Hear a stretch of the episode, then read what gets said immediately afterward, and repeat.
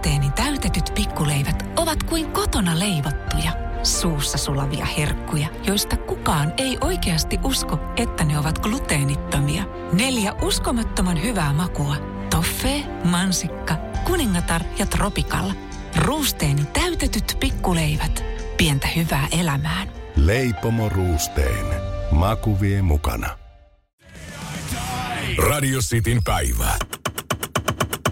Ystävällisin terveisin Mikko Honkanen. Me kaikki maksamme siitä, että meillä on Yle. Ja Yleä tarvitaan. No ihan kaikki ei ole sitä mieltä, mutta vähänkään järkevät ihmiset kuitenkin ovat. Mutta pitäisikö sitä Ylen budjettia kuitenkin leikata? Ees vähäsen, koska mihin se kaikki raha menee? No, Evan tutkimuksen mukaan 22 prosenttia suomalaisista leikkaisi Yleltä paljon. Melkein siis, äh, hetkinen, joka viides, joka neljännes. 31 prosenttia leikkaisi jonkun verran ja 12 prosenttia suomalaisista on sitä mieltä, että budjettiin ei saa koskea ollenkaan. Et melkein puolet kuitenkin olisi sille, että voisi jonkun verran ainakin leikata. Ja, ja aika pieni vähemmistö sitten sille, että ei saa koskea. E, pitäisikö siihen tehdä semmoinen juttu sitten, että se korotus – niin että se, ei nousi se budjetti. Semmoinen voisi käydä aika monelle, sitäkin olisi ollut hyvä kysyä, koska ensi vuonna Yle kerää taas 19 miljoonaa euroa enemmän kuin mitä tänä vuonna. Että onko ihan oikeasti niin, että Ylen missään toiminnossa ei ole mitään leikattavaa, vaan nimenomaan kulut vaan kasvaa. Että tehdäänkö siellä kaikki, niin saa tänään hyvin – joka vuosi, että miljoonia ja taas miljoonia menee satoja miljoonia ja sitten kuitenkaan mitään ei voi jättää tekemättä ja lisää rahaa tarvitaan, koska kaikki on mennyt niin hienosti. Uskomatonta, jos näin on. No Ylen budjetti oli 2021 noin 543 miljoonaa euroa. Siellä nyt esimerkiksi vaikka Tanskaan, jos verrataan Tanskan Yleen DR, niin sinne menee 510 miljoonaa ja se on aika samoissa tai lähellä ainakin, ja väkiluvultaan lähes kaksi kertaa Suomen kokoiseen suuruiseen Ruotsiin, niin SVT menee 459 miljoonaa, mutta Ruotsissa on toki kolme julkisen median yhtiötä, että siellä on SVT lisäksi SR, Ruotsin radio ja UTR, eli sinne menee semmoinen 850 miljoonaa euroa, että on se niin kuin no, jos siellä on puolet enemmän kuin meillä, niin ei ole ihan puolet enemmän toi budjetti, mutta lähellä. Ja Norjassa aika samat luvut kuin meillä, että kyllä muuallakin maksetaan kuin, kuin täällä. Että menee sitä rahaa muillakin, mutta Moni Ylen vastustaja, tai ainakin ne, jotka haluavat leikata tuntuvasti sitä budjettia, jotkut jopa lakkauttaa koko Ylen, niin on ottanut esimerkiksi tämmöisen kuin pillupäiväkirjat televisio-ohjelma. Mihin me tarvitaan pillupäiväkirjoja? Minun rahoillani tällaista paskaa, hyi, hävetkää. Se on siis neliosainen, yhteensä, oliko 34 minuuttia kestävä eh, televisio-ohjelma Pillupäiväkirjat. Ja se on siis aiheuttanut merkittävälle osalle suomalaisia ennen näkemättömän trauman. Tässä on varmaan käynyt niin, että joku on sen ottanut esimerkiksi ja sitten apinalauma komppaa sitä samaa. Sen tuotannon budjetti oli 11 000 euroa. 0,2 senttiä jokaista Suomessa asuvaa kohden. Ei ihan hirveästi. Sitä paitsi pillupäiväkirjat julkaistiin yli kolme vuotta sitten. Siinä on neljä jaksoa, 34 minuuttia yhteensä. Että jos tämä on niin paha, niin tuota luulisi, että siellä olisi jotain muutakin, mikä voisi aiheuttaa sitä ulinaa yhtä paljon kuin toi. Eh, olen lukenut semmoisenkin kommentteja, että mä en ole pillupäiväkirjaa katsonut, mutta olen sitä mieltä, että nimen perusteella olisi pitänyt jättää tekemättä. No, no 11 000 euroa olisi silloin sitten säästynyt. Kriitikot ei ole tutustunut siihen koko sarjaan ja huutelee pelkästään vaan sen nimen takia. Kyllä mä sen ymmärrän. Mutta kommenttien perusteella, jotka siitä niin on parjannut, niin Ylen pitäisi tehdä huomattavasti enemmän seksivalistusta kansalaisille. Se on ainakin varmaa. Olisi siellä ehkä jotain, mistä olisi voinut leikata. Osa on ottanut esimerkiksi tämmöisen Ylen tuota, ilmoituksen, jossa sanotaan, että sinulle, jota märätkään pierut eivät pelota – Tarinoita vessasta podcast antaa sinulle tekemistä tylsiin hetkiin. Ohjelmassa kahlataan läpi satunnaisia lehtiä menneisyydestä ja hölistään suoraan pöntöltä. Joku lukee paskalla vanhoja jalluja, niin mikäs siinä? Ehkä siellä jotain kohteita olisi. Mutta siis mä en ole kattonut pillupäiväkirjoja tai kuunnellut tota pöntöllä podcastia, mutta varmasti niillekin on ollut tilausta ja oman kohderyhmän sisällä varmaan ihan toimivaa kamaa. Et ne, mitä mä seuraan Ylen kautta, on toimivaa sisältöä mulle. Mä en vihaa näkemättä tai kuulematta sitä sisältöä, mitä mä en tarvitse. Jos joku haluaa niin tehdä, niin siitä vaan, mutta on se aika, aika jotenkin mielenkiintoista touhu. Mutta kai siellä nyt joku leikkauskohdekin olisi. Joku edes, mutta ei kun lisää vaan maksetaan. Mutta ne, mistä ei missään nimessä saa leikata, johon voisi ehkä vähän jopa panostaa lisää, niin on esimerkiksi Ylen teksti-TV. Maailman paras, ehdottomasti. Ja sitten toisena, ehkä jopa tärkeimpänä, on Pikku Kakkonen. Mun lapsi katsoo sitä ja muutamaa muuta ohjelmaa Ylen kautta. Se tuottaa iloa lapselleni ja samalla se oppii siitä sitten kaikenlaista. Niin sinä, joka haluat leikata Ylen budjettia tuntuvasti, vihaat lapsia – Tämä on faktaa. Lopeta se heti. Ystävällisin terveisin Mikko Honkanen. Noin. Passiivis-aggressiivinen hymiö. Radio Cityn päivä. Radio Cityn päivä. Ystävällisin terveisin Mikko Honkanen. Kuten varmasti tiedät, Radio Cityn päivä on yleissivistyksen puolesta aina, niin siksi tänään otetaan hieman historiaa muutaman sanan ja lauseen alkuperästä. Ää, oli ihan normaali käytäntö Babylonissa noin 4000 vuotta sitten, että kuukausi häiden jälkeen Morsiammen isä antoi tälle tyttärensä aviomiehelle niin, niin paljon olutta sen kuukauden aikana, kun hän jaksoi juoda. Joskus sille juomiselle varmaan oli moniakin syitä, mutta tämä tämmöinen juoma, jota silloin siellä Babyloniassa annettiin, oli hunaja olutta.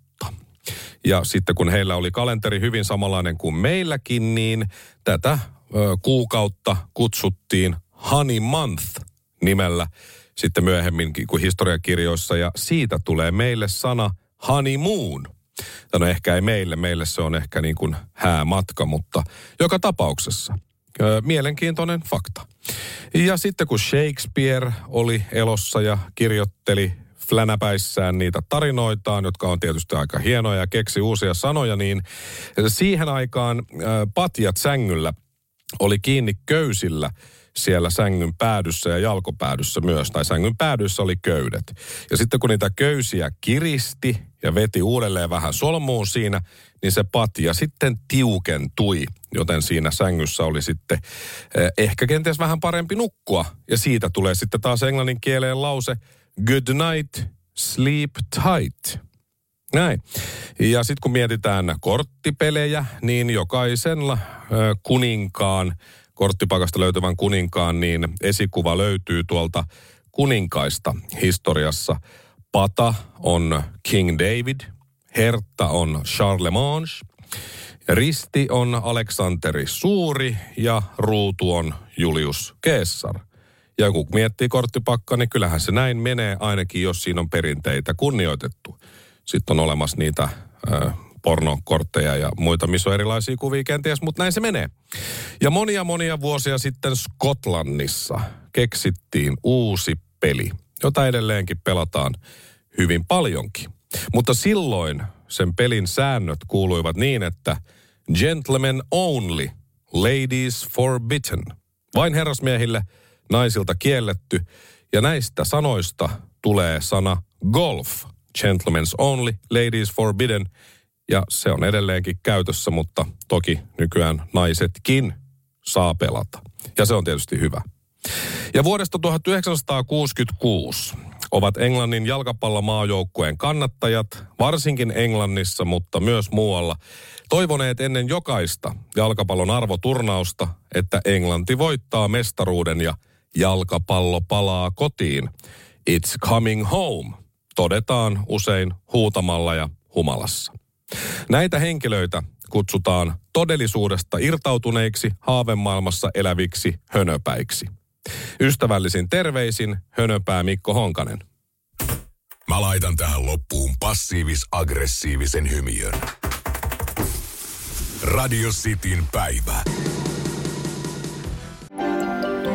Ruusteeni täytetyt pikkuleivät ovat kuin kotona leivottuja, suussa sulavia herkkuja, joista kukaan ei oikeasti usko, että ne ovat gluteenittomia. Neljä uskomattoman hyvää makua. Toffee, mansikka, kuningatar ja tropikal. Ruusteen täytetyt pikkuleivät. Pientä hyvää elämään. Leipomo Ruusteen. Maku vie mukana. Ja tähän väliin yhteys kirjanvaihtajaamme San Franciscon P. Laaksoon. Pi, mitä uutta Silikon väliin? Äh, Tähän väliin on laitettu wings mayonnaise ja paneroitu kanafila. Tämä on Hesburgerin uh, wings kanafila hamburilainen. Nyt 6.50. Kiitos, teet tärkeää työtä siellä, Piuski. Uuden sukupolven saroilla viimeistelty. Erikoishalkeamilla varusteltu. Lasi, joka on kohdannut vahvempansa ja saapunut määränpäähänsä. Haastavaa näkyvyyttä, jota ei ole tehty koettavaksi. Tuulilasivaurio, joka on tehty kesytettäväksi.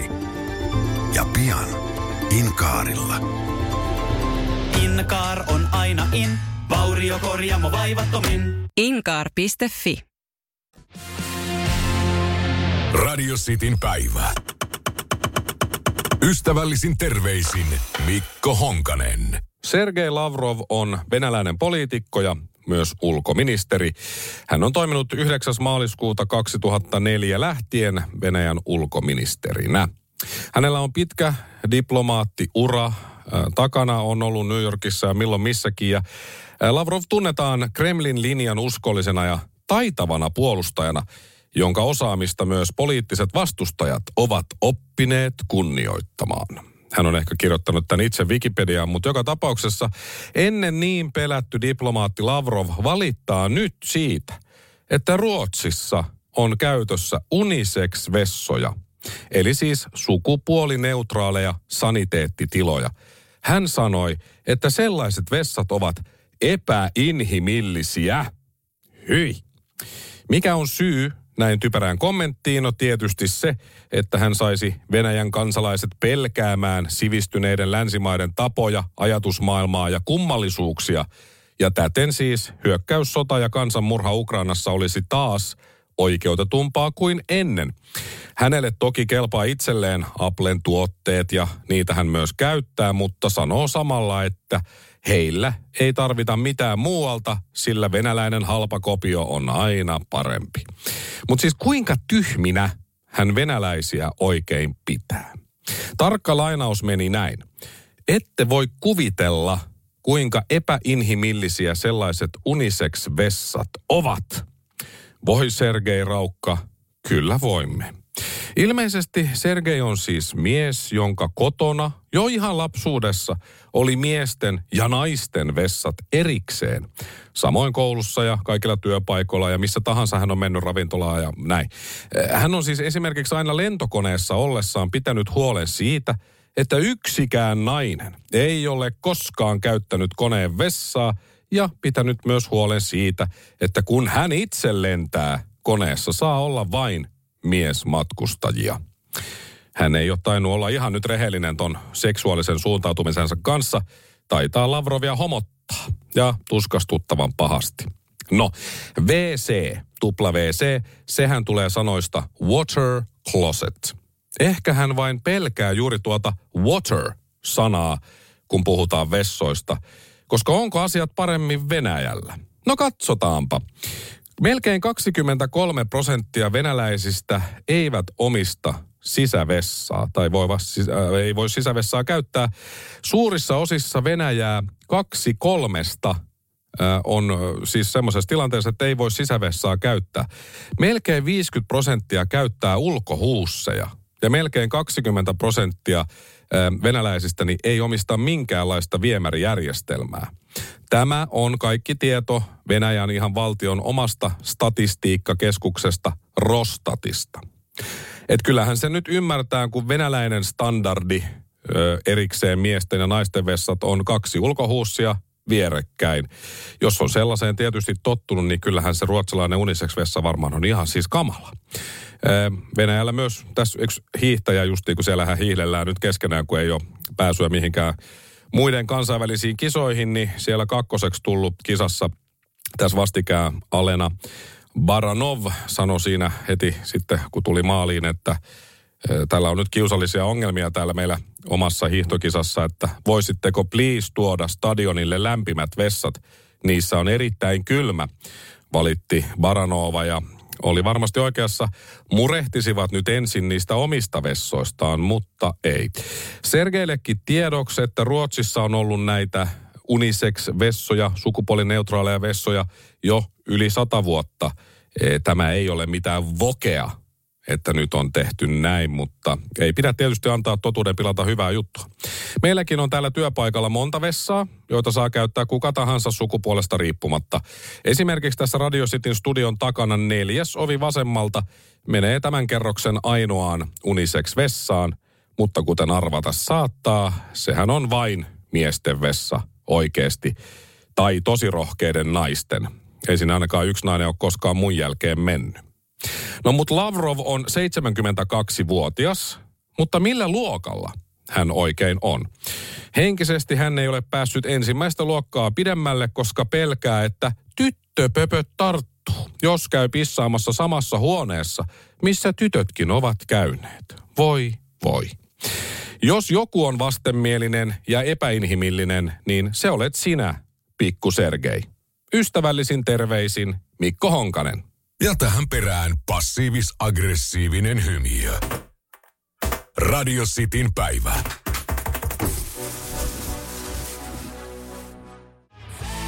Radio Cityn päivä.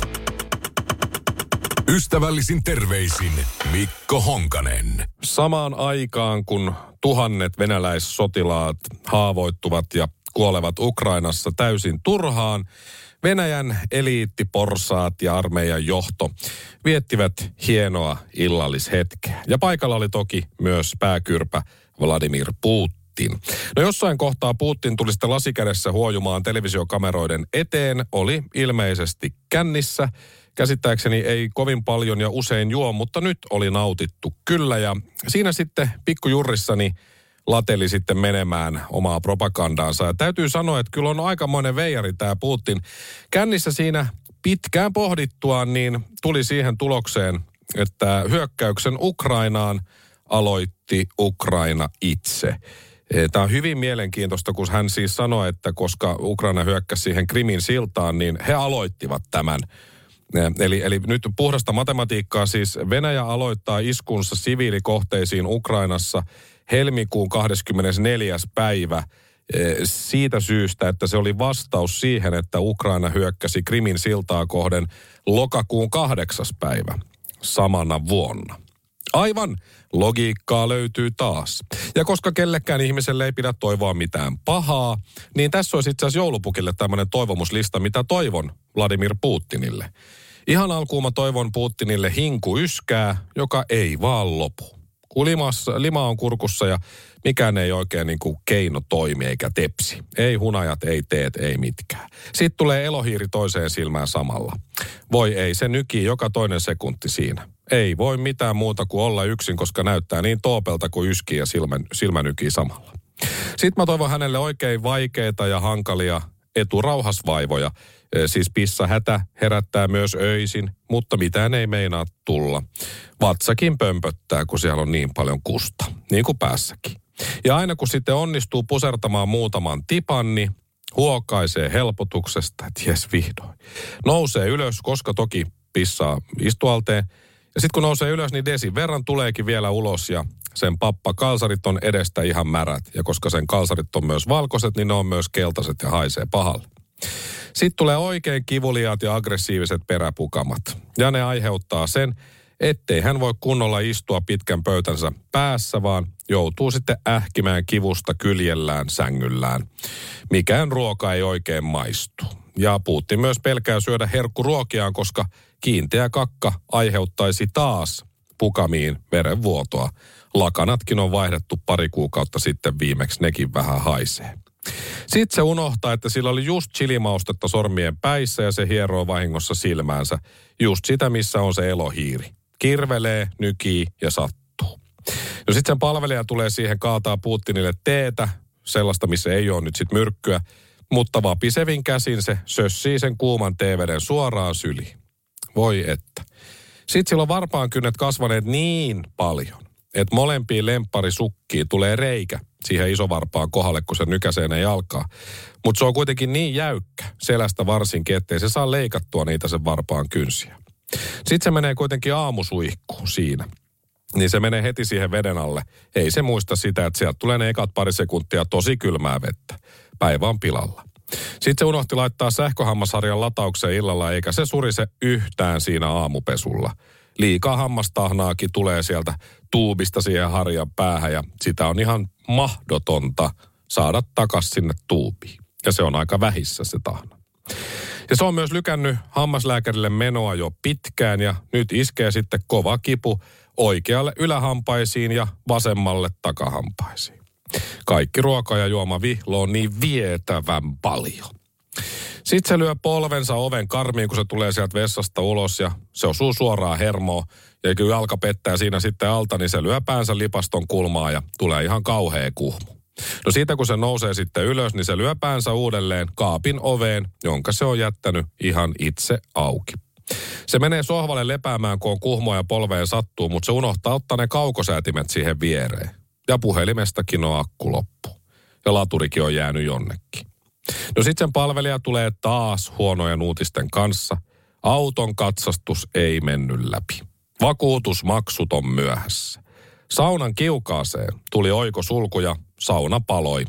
Samalla meni Putinin hartaasti keräävä postimerkki kokoelma ja kaikki lapsuuden lelut. Ne, mitkä ei ollut liimattu kattoon.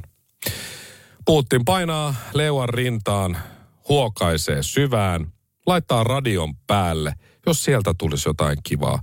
Mutta ensi töikseen hän kuulee. Ystävällisin terveisin, Mikko Honkanen. Noin. Passiivis-aggressiivinen hymiö. Radio Cityn päivä. Ruusteeni täytetyt pikkuleivät ovat kuin kotona leivottuja, suussa sulavia herkkuja, joista kukaan ei oikeasti usko, että ne ovat gluteenittomia. Neljä uskomattoman hyvää makua. Toffee, mansikka, kuningatar ja tropikalla. Ruusteeni täytetyt pikkuleivät. Pientä hyvää elämään. Leipomo Ruusteen. Maku vie mukana. Ja tähän väliin yhteys kirjanvaihtajaamme San Franciscon Piilaaksoon. Pii, mitä uutta Silikon väliin? Äh, Tähän väliin on laitettu wings mayonnaise ja paneroitu kanafila. Tämä on Hesburgerin uh, wings kanafila hamburilainen. Nyt kuusi vieskäämäntä.